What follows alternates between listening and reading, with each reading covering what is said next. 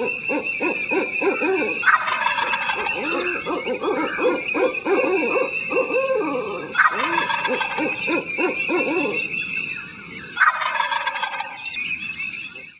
to the Turkey Hunter Podcast with me, your host, Andy Galliano. In this podcast, I share with turkey hunters just like you how to have more turkeys on your hunting property and how to have more successful turkey hunts. I teach you how to do this with tips and interviews with turkey hunting pros, wildlife management tips, and entertaining turkey hunting stories.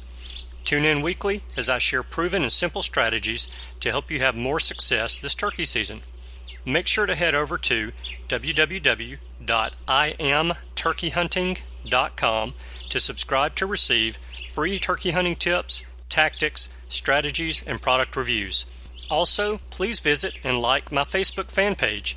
Go to Facebook and search I Am Turkey Hunting. And also feel free to post your turkey hunting photos from this past season and let us know where and when you killed your bird. For all of you Twitter users out there, please follow me on Twitter where my handle is at Turkey Hitman, and I will be sure to follow you back. And now, for this week's show. Hello, and welcome back to this week's episode of the Turkey Hunter Podcast. You are listening to episode number 153 Vacation and Important Turkey Hunting Safety Lessons and I am your host and the guy who is on vacation this week, as I kind of hinted to in the title. So I'm actually at the beautiful Gulf Coast. And I'm at Fort Walton Beach this week watching and playing in the fall beach volleyball tournament here. And the truth of the matter is that I'm actually doing much more watching than playing. And today I disappointed myself by not getting in a nap because I ended up working about six to seven hours today. And I ended up working so much on vacation that I missed almost every one of my bride's volleyball games today, which was a bummer. But tomorrow's workload looks to be a little bit lighter, so I believe there will be more volleyball watching, adult beverage tasting, and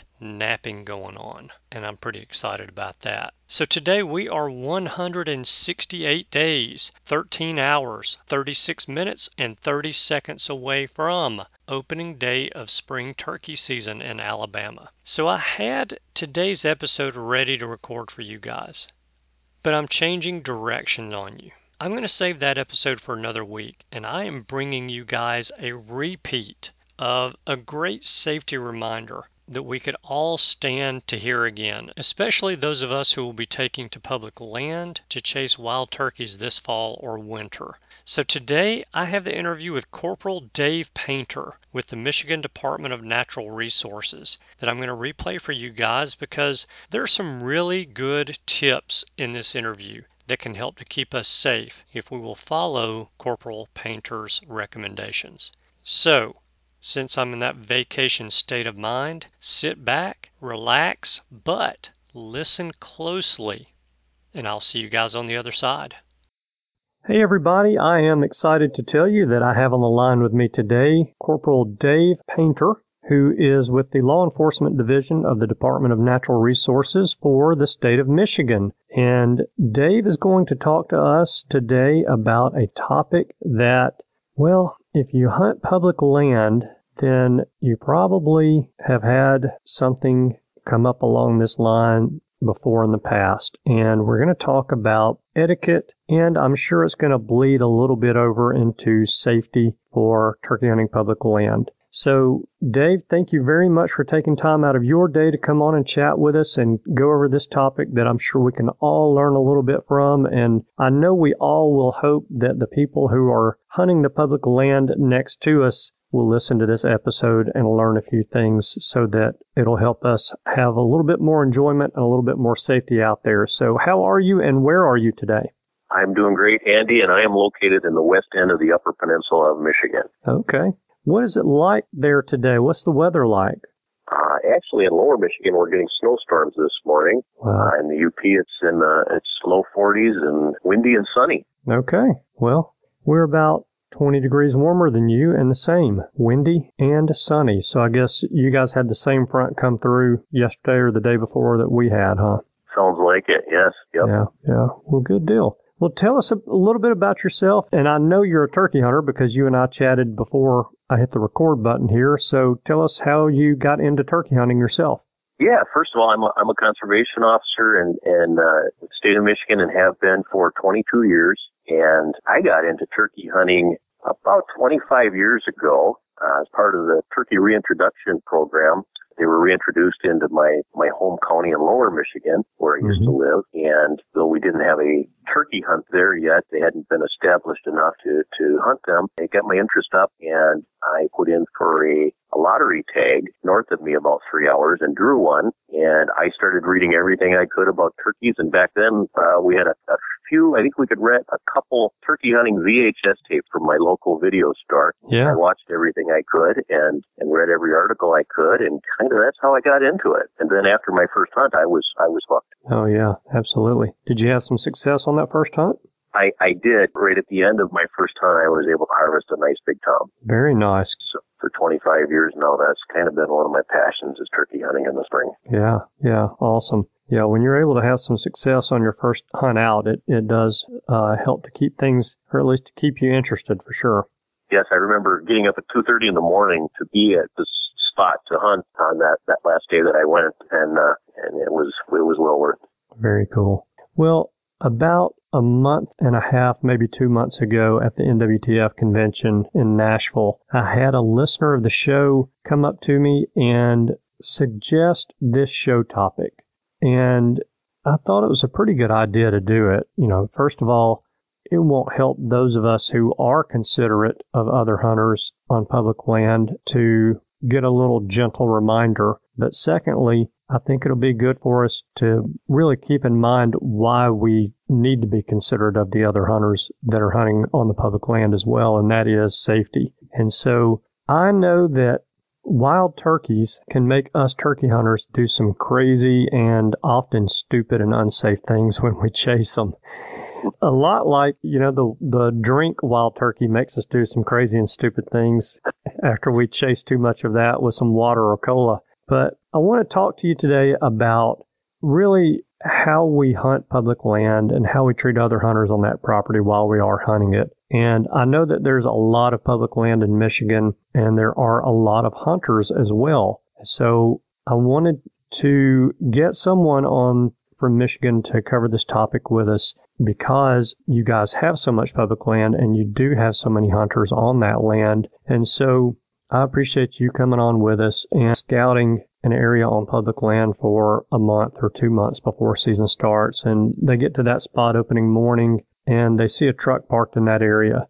So, what should we do from that point? Uh, you know, uh, our natural instinct is to say, well, that's mine, that's my area. You know, I, I want to hunt this area, but what what should we do from there? Sure. Yeah, we get so much vested in it, and and sometimes we feel like we've done so much work that that's kind of our guaranteed spot, or or we've hunted there so many years, and, and we get this a lot uh, during deer season also, uh, where someone says I've hunted there for 25 years, and these guys come in and set up on me. Well, it is public land, and we have to share it with everybody, unfortunately, and and sometimes this time of year we we're not only competing with turkey hunters, we might have mushroom pickers or hikers or birders or horseback riders, or you never know, you know who you're going to run into those. And, and some of them have no idea that turkey season is even going on. Um, so we have to be, you know, cognizant of, of these, these other users out there. one of the things I do is is go up and look in that vehicle and see, try to determine why they're there. Is there a gun case on the on the seat, or some chemical ring, or a, or a, a box of shotgun shells? Mm-hmm. And then, and then if it is, you know, if if we're hunting public lands in the first place, we should have a backup plan because we are sharing it with so many other people. Right. So at that point, you know, you may be able to determine which direction they traveled by foot tracks. You may be able to see how many people got out of the vehicle. Are there tracks getting out of the passenger side also? Maybe there's, maybe there's hunters in two different directions there also. Some of the things I would look at. And then, like I said, you know, if you know that area, you, you may know where the birds are roosted. And if these tracks are going the opposite direction, maybe you'll be able to hunt that area. Maybe it's time to, to go to plan B and find another area or go to your, another area that you have picked out.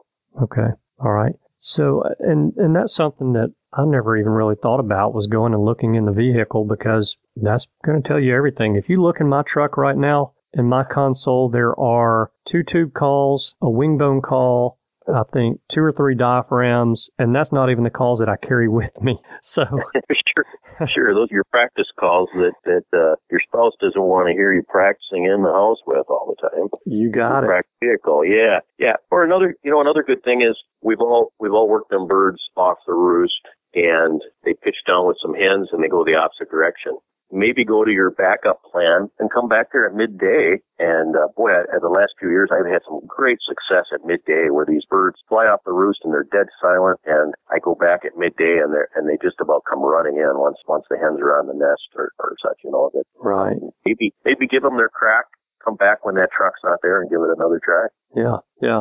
Okay, so let's say I guess really the tables are turned. We get to, to our hunting spot and no one's there. So we park our vehicle. What is a good way for us to let someone that might come to that area after we do know that we are hunting in that area and hope they'll get the hint not to come in there? Sure, sure. Um, communication is key, and, and I know some of us are out scouting all the time and scouting the weekend before or the evening before trying to put birds on the roost. What I do even before I get to opening day or, or opening weekend or where I may run into other hunters, if I'm in that area and I'm meeting a, a vehicle on a on a dirt road, I'll slow down and roll down my window and stop and, and just start talking to them. And part of it's from doing my job for so many years, I think, uh, just curiosity. But in this day and age, we're all looking at that little cell phone that we carry around, and that's our communication. We've almost forgot how to talk to people. Right. If you see people in your hunting area, talk to them, and and and you know maybe it is a mushroom picker that just just uh, says, well, we're not turkey hunters, but boy, we saw a big bird up the road here, and you know maybe you can even gather some information from them. But if you talk to them and, and they're planning on hunting, maybe if you approach it like, hey, I, I don't want to mess up your hunt in the morning. Where are you guys planning on being? And, and you approach it that way, they'll usually tell you, you know, in a general area where they're going to be to help avoid them. But once you're in into a public area and you and you're hunting, you can leave a note on your on your dash or tape it to your window. It says turkey hunting and, and maybe give a general idea. Other than that, you know, I, I guess just just try to communicate with other people in your area ahead of time. We, all know those people that show up opening day and just wander out on the public land. There's going to be those people that you may have to deal with. Uh, I had one one year. There was a bird I was working, uh, and it was in a, it was in a field, and I heard a vehicle stop out on the road, mm-hmm. and the next thing I knew, I had a guy crawling between me, mm-hmm. between me and the bird. And when he was in line with my decoy, he still hadn't seen my decoy or, or me. I remember reaching into my pocket where I had a hunter orange decoy bag that folded up that I carried my decoys in and that and uh, folded that up and I brought it out of my on my lap and I whistled at him and I waved it around. Now most people with any ethics or if they were brought up right at all would kind of wave and say, you know, kind of sneak back out to their vehicle. Right. This guy continued belly crawling towards towards the bird that was gobbling and calling like crazy until the bird just shut right down. And uh, he went out. I heard his truck start. I heard him leave eventually. But you know, unfortunately, we can't regulate ethics. It, it, it's true. It's, it's one of those things where if we let our tempers get the best of us, you know, nothing good is going to come out of that. Everybody's got you know firearms, and and I guess I raised three boys, and I wish I wish I knew how many times over the years I said just be the bigger man, and I guess you know that's that's what it comes down to.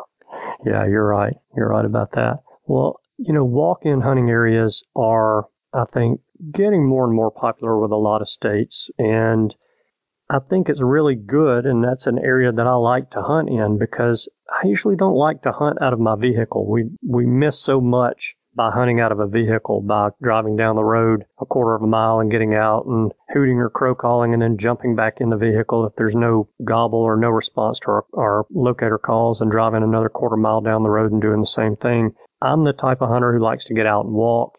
And the walk-in hunting areas are appealing to me for that reason of knowing that okay, I can get out here and I can walk and not have anybody just come whizzing past me in a vehicle and pull up, you know, 100 yards in front of me like fishermen often have people do when they're fishing and get cut off by other people in a in a bass boat getting in front of them. But the walk-in areas, as much as I like them, they present a different issue altogether in knowing if someone is in that area hunting because there is no vehicle around. So, what can we do in those walk in areas to kind of help us determine if somebody's in that area hunting? And if someone is in that area, what should we do at that point in time? Or if we even think someone's in that area, what should we do at that point?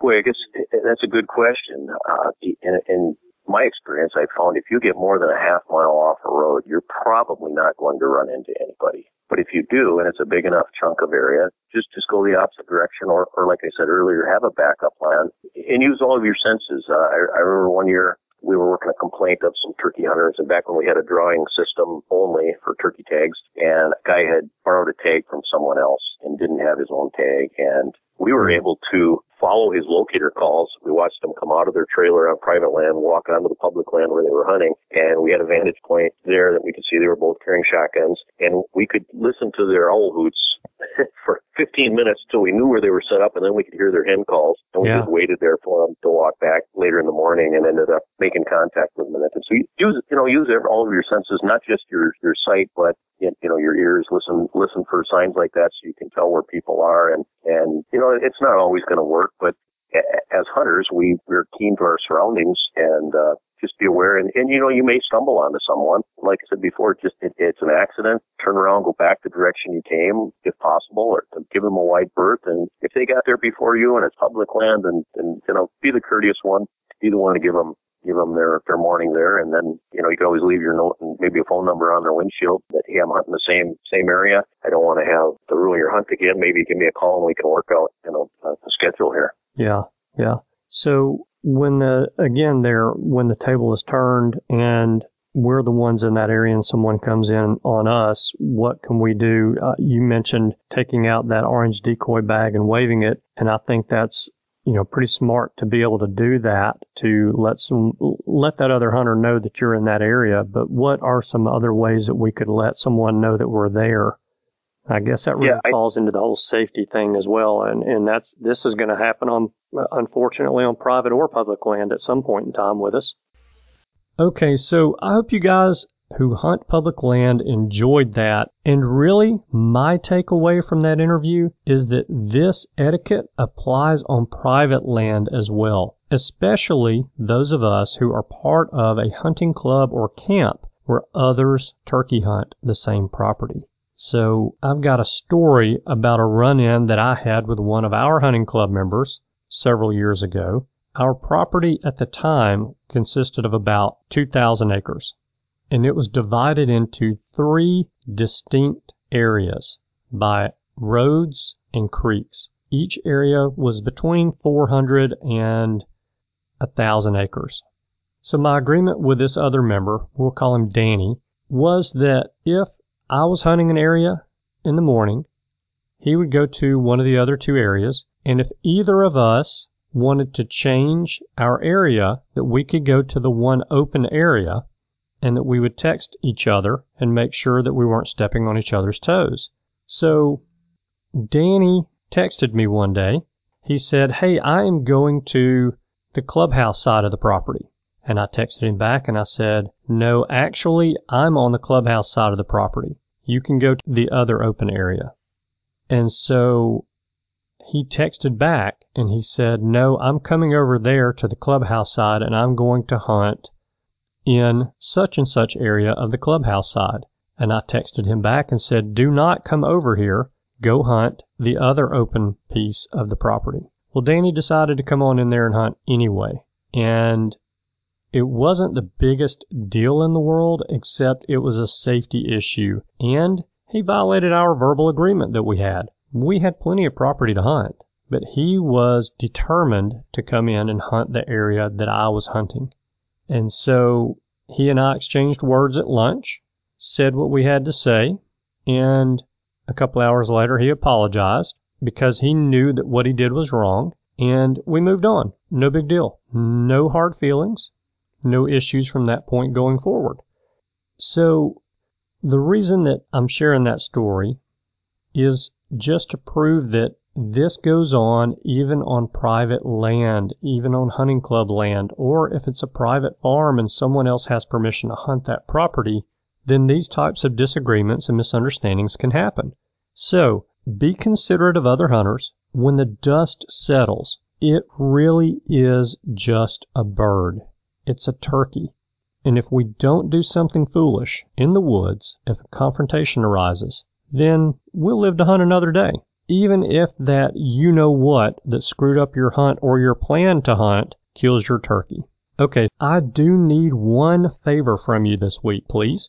Because of the nature of today's topic, I feel like we can do some good by sharing this episode with as many other hunters as possible. So, here is what I'm asking you to do. Those of you who are listening to the show who are members of a hunting forum on the internet, it doesn't necessarily have to be a turkey hunting forum, but those are even better. And I'm talking about forums like Old Gobbler or AL Deer, any forum out there that's related to hunting. If you will post a link to this week's show on that forum, I would be very appreciative. The link to this show is as follows. Grab a pen and piece of paper. www.iamturkeyhunting.com slash 129. The numbers 129. That's it. If you'll go on those forums and type a little comment about, hey, here's some great information about etiquette and safety for turkey hunting public land, and post that on there, we'll be BFFs again. Who knows? The person who happens upon your post and listens to this show may just be the person who shares the same turkey or deer woods with you. That's it. Thanks so much for tuning in this week. I know that you have choices. I appreciate you spending your time with us. I hope you have a wonderful week and a very happy and blessed Easter. And I look forward to seeing you guys next week. Goodbye. Thanks for tuning in. You were just listening to the Turkey Hunter podcast. If you enjoyed the show, please go on over to iTunes and leave a five star review. And make sure to head over to www.iamturkeyhunting.com to subscribe for free turkey hunting tips, tactics, strategies, and product reviews to help you have a more successful turkey season. And stay tuned for upcoming episodes on hunting afternoon birds, how to film your hunt, and the breeding cycle of hens, as well as some guest interviews. Thanks again for listening. We know your time is valuable, and we appreciate you sharing some of it with us. See you next week.